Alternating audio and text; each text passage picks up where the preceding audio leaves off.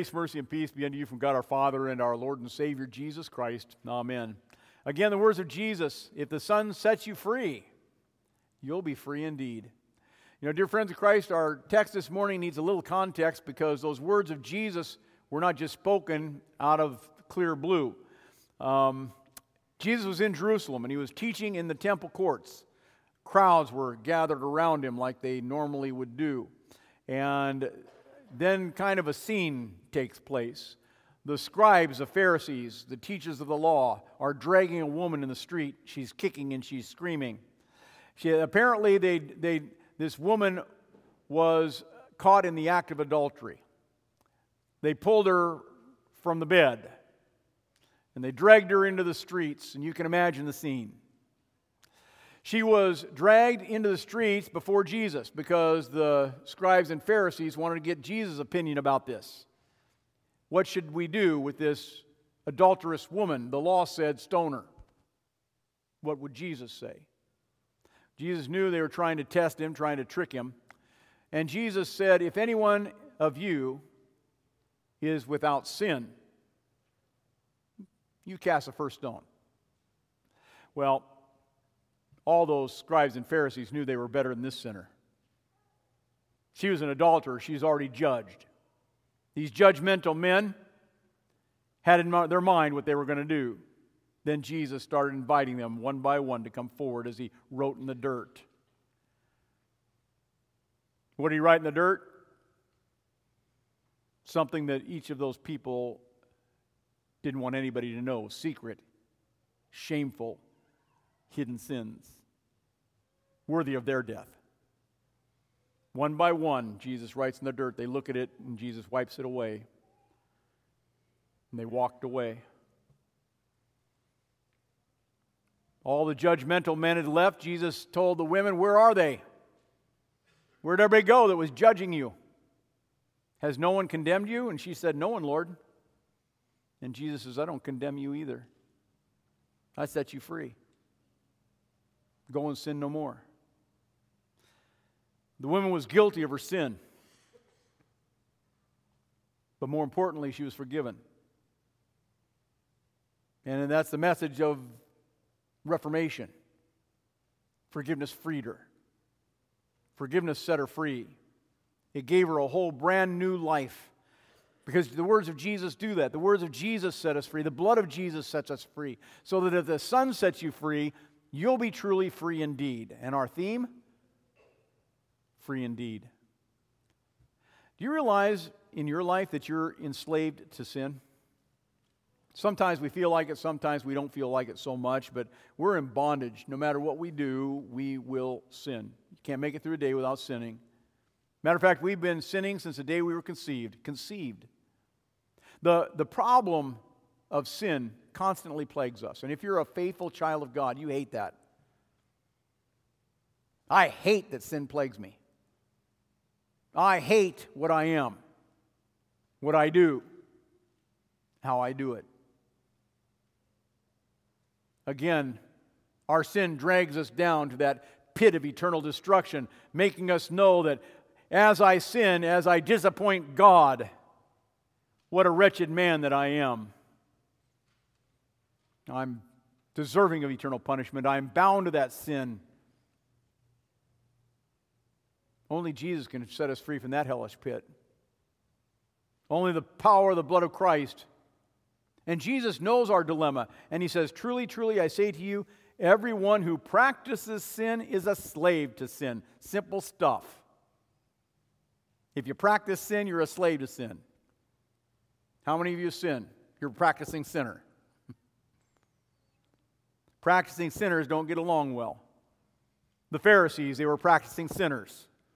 The woman caught in adultery, she was a practicing sinner.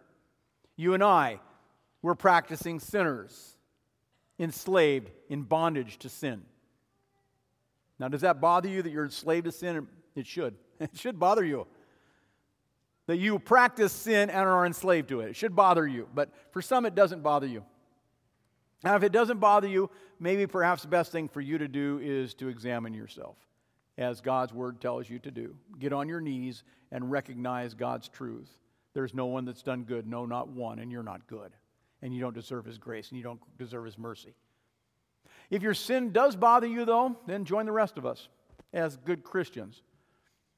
We feel burdened by the law. We practice sin. We're enslaved to it. We're well aware of that. If your sin bothers you, join the crowd. Martin Luther felt that way too and despaired, right? He despaired of his brokenness, of the wrath of God. If, you're, if you sin, you are enslaved to sin, and your sin convicts you. It convicts us all. No one's set free. And if there's any hope of salvation, there's got to be another answer. It's not going to be found in us, not in the people that practice sin. On this Reformation Day, we once again hear the message that the gospel frees us. Can't free ourselves.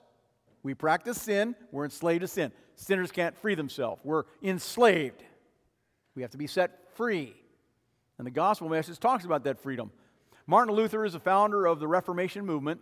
He's that teaching where the gospel was brought back to the church. The gospel it was always been found in the Bible, but had been lost as the leaders of the church weren't reading scripture the way they should anymore.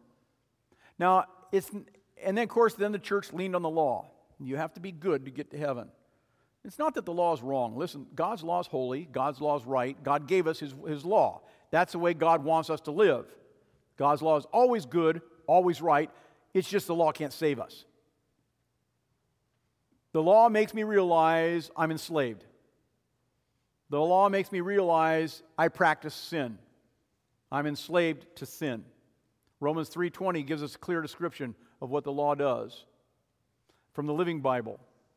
No one can ever be made right in God's sight by doing what the law commands. For the more we know of God's laws, the clearer it becomes that we weren't obeying them. His law serves only to make us see that we are sinners. In short, the law shows us our sin, makes us realize. The law never delivers us, the law never saves us from the bondage to sin. It only reveals that we're in bondage. The law only reveals the trouble, the problem. Well, Martin Luther rediscovered the gospel that frees us. The mantra of the Reformation saved by grace alone, saved by God's undeserved love alone, set free. Through the blood of Jesus, God sets his people free. And then from the theme of the Reformation, saved by grace alone, flow five solas. Solas means solo or alone, right? The words alone. We are saved by grace alone, sola, alone. Grace alone. For by grace you have been saved through faith. That's, this is not of yourselves, it's a gift of God. It's not of works, lest any man should boast. Ephesians 2 8 and 9. We're saved by faith alone. The just shall live by faith, Romans 1:17. We are saved by scripture alone. Jesus said, I am the way and the truth and the life. No one comes to the Father except through me. John 14, 6. And Paul writes, For there is one God and one mediator between God and man, the man Christ Jesus. 1 Timothy 2, 15. And therefore, to God alone, sola, to God alone be all the glory. We read about that in the book of Jude. And now all glory be to him alone who is God, who saves us through Jesus Christ our Lord. Yes, splendor and majesty, power and authority are his from the beginning. His they are, and his they evermore shall be. And he's able to keep you from slipping and falling away and to bring you sinless and perfect into his glorious presence with mighty shouts of everlasting joy. Amen. Well, I would guess amen for those words are certainly true. We are free in the blood of Christ. And although this good news has always been found in God's Word, it never disappeared, it had been lost. Uh, and can you imagine that, the church losing the gospel? Martin Luther rediscovered it. Uh, Christ's blood sets us free. His blood, the righteousness of Jesus, clothes us. It's nothing we do. Just like the woman caught in adultery, she hadn't done anything to be saved. Go and sin no more. My blood covers you. Those are freeing words for people like us, people enslaved to sin. You know, we can't stop sinning. We sin, and we sin, and we sin again. Then we sin some more. You think about it. We're, the woman at the well, the, the, the woman that was marched before the man caught in adultery, she was enslaved, bound in sin, guilty of adultery. But Jesus said, If any one of you is without sin, let him cast the first stone. None of us can cast that first stone of judgment because none of us were without that sin. However, we are the redeemed.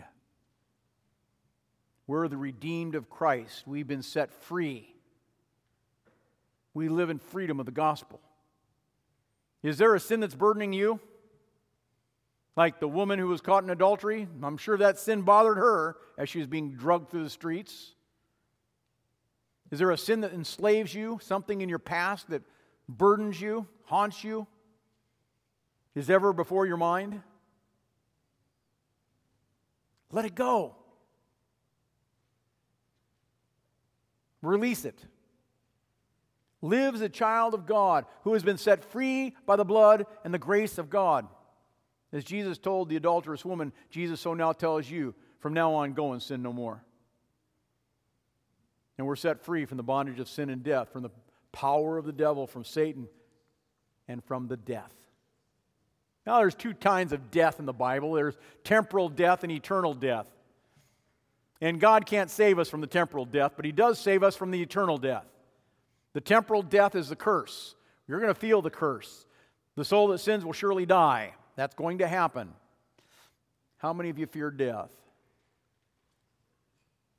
Does death haunt you? Do any sins haunt you? Let it go. Your bondage to sin and to the devil and to, and to death ha- has been conquered by Christ. You will rise and you will live. We acknowledge that in Jesus' words. If you hold to my teachings, Jesus says, you really are my disciples, then you'll know the truth, and the truth will set you free. Martin and Katie Luther lived confidently in that promise. But that didn't mean their lives were uh, you know, a piece of cake. They, they suffered. Suffering, even, even death plagued their family, as death plagues your family. On December 10th, 1527, Katie gave birth to their second child, Elizabeth. It was right during the outbreak of the plague. Horrible time. Kind of like COVID, there were a lot of deaths, but many more back then because there was no medicine. And you know what happened? Little Elizabeth, she lived about a year, and the next August she died. Luther was devastated. And he wrote, My baby daughter, little Elizabeth, has passed away. It's amazing what a sick heart she has left to me. So much grief has overcome me because of her. Never before would I believe that a father's heart could have such tender feelings for his child. Do pray to the Lord for me. But this was not the end of his grief. Luther's pain was even worse when he lost his teenage daughter, Magdalena, September 15th, 1942. It's recorded in Luther's Works, volume 54. It describes his feelings. When Luther's daughter was in the agony of death, he fell on his knees before the bed and, weeping bitterly, prayed that God might save her. But she gave up the ghost in the arms of her father. Her mother was in the same room farther from the bed on account of her grief. Several references suggest and, explain the, the struggle that they all face, the struggle in times of death. But my children, guess what? We're set free. We are the redeemed. Though there is the curse of sin and death, though we are in bondage to sin and death, and though the wages of sin is death, we have a victory in Christ Jesus. And when Magdalena died, Martin Luther said, I am joyful in spirit, but according to my flesh, the flesh doesn't take kindly to this. The separation troubles me above measure, above measure. It's strange to know that she's surely at peace and that she is well off, very well off. And yet I grieve so much.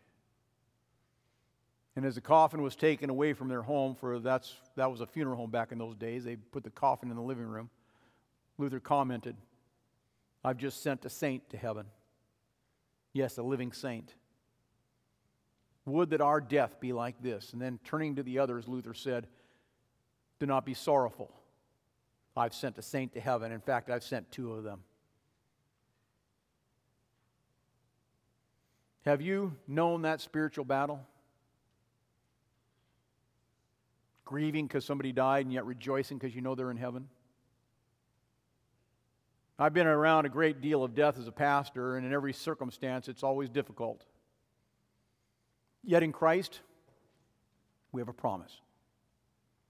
In Christ, we're set free. And you remember how Jesus said it? If you hold to my teachings, you are my disciples, and you'll know the truth. And the truth will set you free. Amen. Now may the peace of God that passes all understanding keep your hearts and your minds in Christ Jesus and the life everlasting. Amen.